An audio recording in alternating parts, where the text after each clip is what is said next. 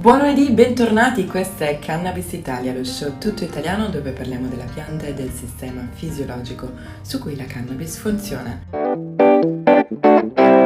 Io sono Viola Brugnatelli, questo podcast è promosso da cannabiscienza.it, il portale di formazione di settore dal 2018.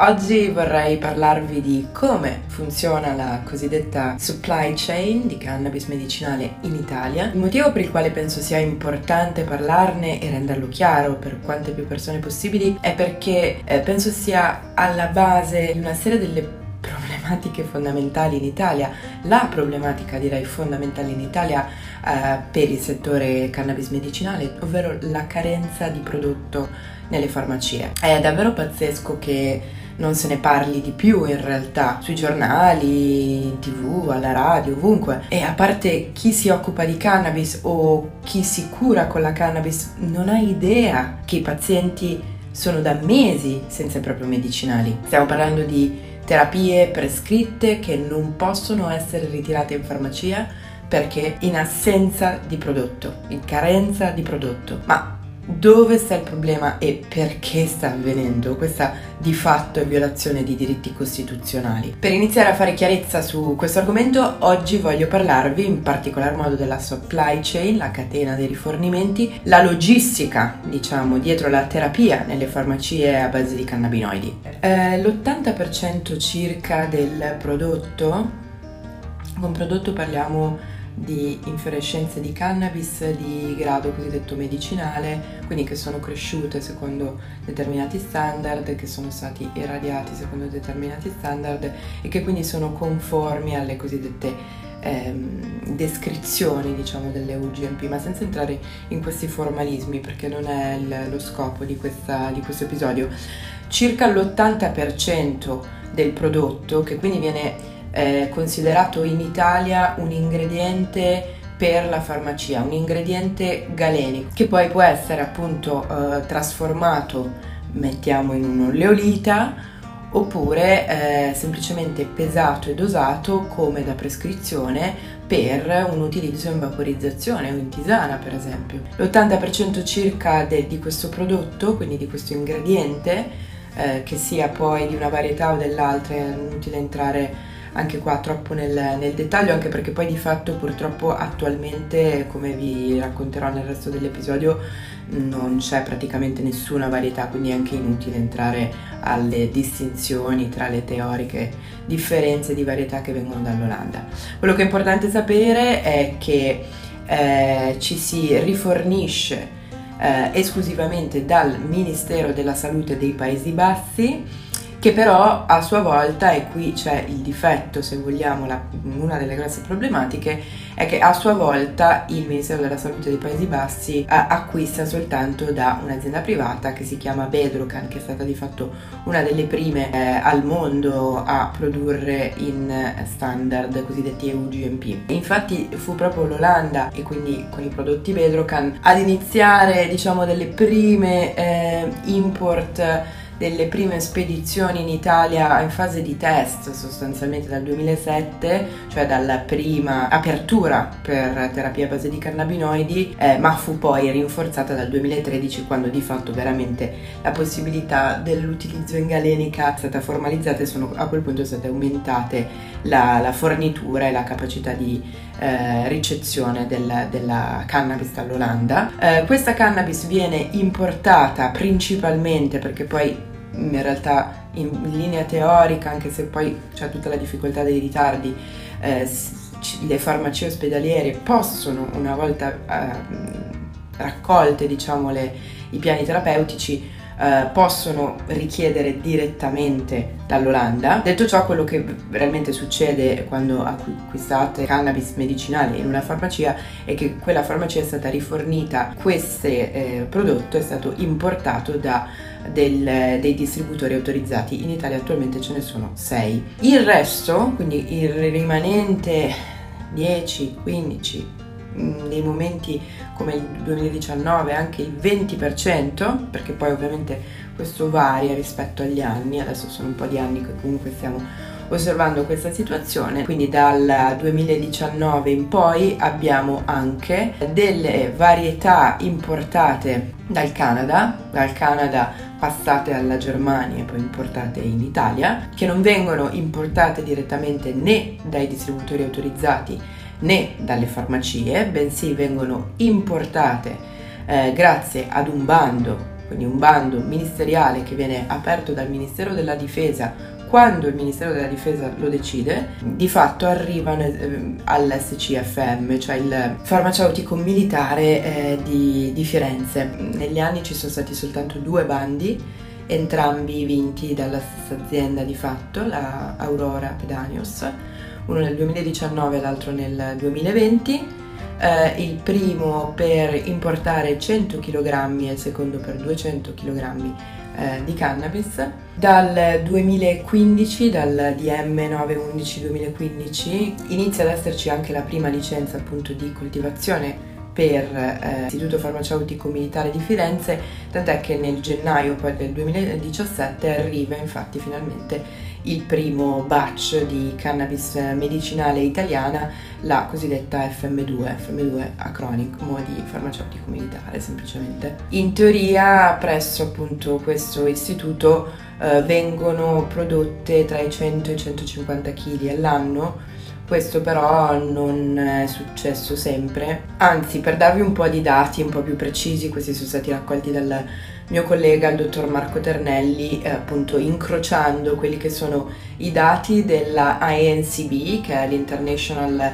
eh, Narcotic Control Bureau, eh, soltanto confrontando quelle che sono le stime che la INCB eh, suppone per la necessità appunto di cannabis medicinale per l'Italia, l'Italia ha costantemente non solo non raggiunto il quantitativo eh, stimato dalla INCB, ma neanche la metà è stata raggiunta mai in nessun anno. Uh, vi faccio un esempio, nel 2018 la aveva prospettato 1240 kg necessari per il territorio italiano, um, l'Italia, quindi il governo, aveva prospettato che la nostra capacità quell'anno eh, tra la produzione e l'import sarebbe stata di eh, 650 kg, quindi si stimava comunque di lasciare eh, metà del medicinale richiesto fuori. La realtà reale, ok, è stata eh, che quell'anno, nel 2018, eh, sono circolate 578.5 kg eh, di cannabis, quindi comunque neanche all'aspettativa appunto così eh, completamente disattendente rispetto alle necessità eh, si è riusciti ad arrivare e questo è stata una costante tutti gli anni. Sicuramente il 2020 è stato particolarmente eh, problematico, ancora non si hanno dei dati aggiornati su quella che è stata la quantità reale che si è girata nel 2020 e che stia girando quest'anno nel 2021 a fronte di più di due tonnellate eh, stimate appunto dall'INCB. Quindi eh, capite che quando parliamo di scarsità non stiamo parlando eh, di eh, parole assolutamente per aria, stiamo parlando di pazienti che rimangono anche mesi senza la propria terapia o non riuscendo a, a, dare alcun tipo di continuità terapeutica al proprio piano terapeutico di fatto. Ci sarebbe da chiedersi perché questo succede e sicuramente questo potrebbe farci aprire una conversazione ben più lunga di quella che ehm, ho voglia di sostenere oggi. Considerate che il farmacista è comunque obbligato dalla legge a ehm, vendere la cannabis medicinale ad un prezzo di 9 euro per grammo, al quale può soltanto aggiungere diciamo, i costi eh, per la lavorazione e l'IVA al 10%. E voi direte, sì, ok, ma che altro vuoi che si facciano pagare? Eh, il problema è che l'ingrediente eh, cannabis può, soprattutto nei momenti in cui c'è difficoltà a reperire il prodotto, costare ben di più che 9 euro al grammo al farmacista, può costargli 10, può costargli 11 e quindi si ritrova di fatto nella condizione di lavorare non solo gratuitamente, ma anche proprio eh, spendendo dei soldi e avendo tutta una serie di problematiche, come per esempio il fatto che si sta di fatto lavorando con un narcotico senza alcun tipo di margine di guadagno. Diciamo che in questo contesto, con lo stabilimento farmaceutico di Firenze che non sta riuscendo a sopperire alla domanda domestica, eh, la domanda più che più che saturato e spero di averlo dimostrato diciamo con i dati che parlano eh, da soli. E, e, soprattutto anche con questo limite dell'import all'estero tramite appunto come vi ho già detto del bando del eh, Ministero della Difesa. Mm, come vi spiegavo poco fa mm, la risorsa fondamentale per ora è sempre stata e anche abbastanza affidabile per i terapeuti e per i pazienti eh, rimanevano appunto le varietà importate dall'Olanda. Qual è il problema cardine dell'import dall'Olanda? Che si possono verificare dei difetti di consegna perché i nostri distributori nazionali, che vi ho detto sono sei, sono di fatto obbligati da una legge del 4 dicembre del 2017, per essere specifici, il numero 172 18 quater e questa legge prevede che i nostri eh, distributori si possano rifornire esclusivamente dal Ministero della Salute dei Paesi Bassi che come vi ho già spiegato a sua volta acquista soltanto da un'unica azienda privata che è la Bedrocan. Questo chiaramente può portare a dei risultati assolutamente disastrosi, cioè quando l'azienda non riesce ad erogare, come per esempio è successo durante il 2020 perché tutte incluso l'Istituto Farmaceutico Militare che ha avuto dei grossi rallentamenti eh, di produzione durante il 2020, così anche l'azienda olandese, questo purtroppo si traduce in impossibilità terapeutica per migliaia di pazienti italiani, perché a quel punto questi distributori non possono andare a reperire eh, magari anche il prodotto assolutamente eh, identico, eh, quando si ha a che fare con delle piante sarebbe una falsità dirlo, però sicuramente funzionale ad una sostituzione, anche perché, come si dice, piuttosto che niente, meglio piuttosto, no? Che non è sicuramente una bella soluzione, però è comunque una soluzione, anziché appunto lasciare senza un medicinale dei pazienti. Uh, uno degli storici distributori sul territorio italiano, proprio FL Gruppo, di cui eh, in questo stesso podcast ho trovato un'intervista, nel, prima, nella prima stagione in realtà di questo podcast ho trovato un'intervista all'amministratore della FL Group. A luglio di quest'anno, quindi sempre aggiornamenti proprio freschi freschi dal, dall'estate, ha fatto una segnalazione a questo punto all'antitrust, cioè chiedendo una valutazione sulle motivazioni che limitano appunto le aziende che hanno licenze di importazione per la cannabis a rifornirsi soltanto da un unico fornitore a fronte anche di altre ditte che producono cannabis medicinale certificata diciamo alla stessa stregua di quello che eh, lo stabilimento militare o comunque di, del, del, materiale che viene importato attualmente dal Canada o dall'Olanda. È chiaro ed evidente che questo limite eh, va, andrà superato per forza per riuscire a garantire quello che è il diritto alla terapia per tutti i pazienti sul territorio italiano. Pensate, eh, continuate a pensare ai dati che vi ho poco fa menzionato. Non so, chissà che le leggi sulla competizione di mercato riescano anche a iniziare a far fronte a questi problemi. Intanto, quest'estate l'Agenzia Italiana del Farmaco, quindi sempre l'AIFA, ha eh, riconosciuto lo stato di farmaco innovativo per Epidiolex che è l'oleolita, che contiene di fatto cannabidiolo, il CBD, ed è stato autorizzato per il trattamento proprio di epilessia farmacoresistente, rimborsato dall'SSN, quindi dal Servizio Sanitario Nazionale, eh, come terapia aggiuntiva però, eh, non in stand alone, per le crisi associate alle sindrome di Lennon-Gastaut e di Dravet. Questa è chiaramente un'ottima ottima notizia per pazienti e famiglie in primis,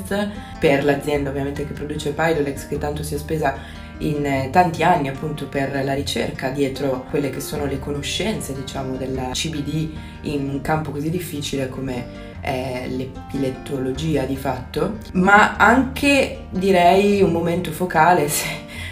diciamo ne avessimo proprio bisogno di aumentare di suspense la saga del CBD, un momento focale per il ruolo proprio del CBD in Italia. Cioè, ora che il CBD di fatto è riconosciuto come un ingrediente di un, di un farmaco, che cosa succederà poi alle varietà di cannabis che vengono coltivate, per esempio come si diceva poco fa, secondo quegli standard di certificazione europea, cosiddetta EU GMP,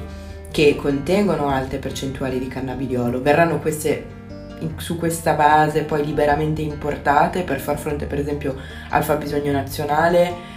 Eh, si inizierà ad estendere anche il discorso della rimborsabilità anche a queste eh, varietà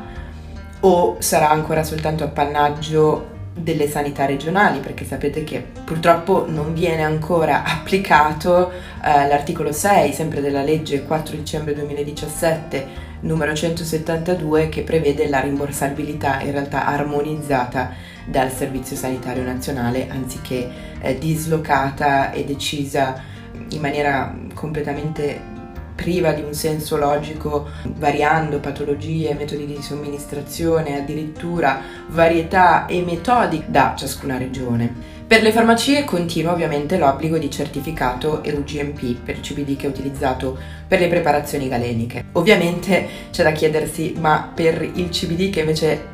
prodotto al di fuori degli standard farmaceutici, verrà richiesta una regolamentazione per il consumo umano?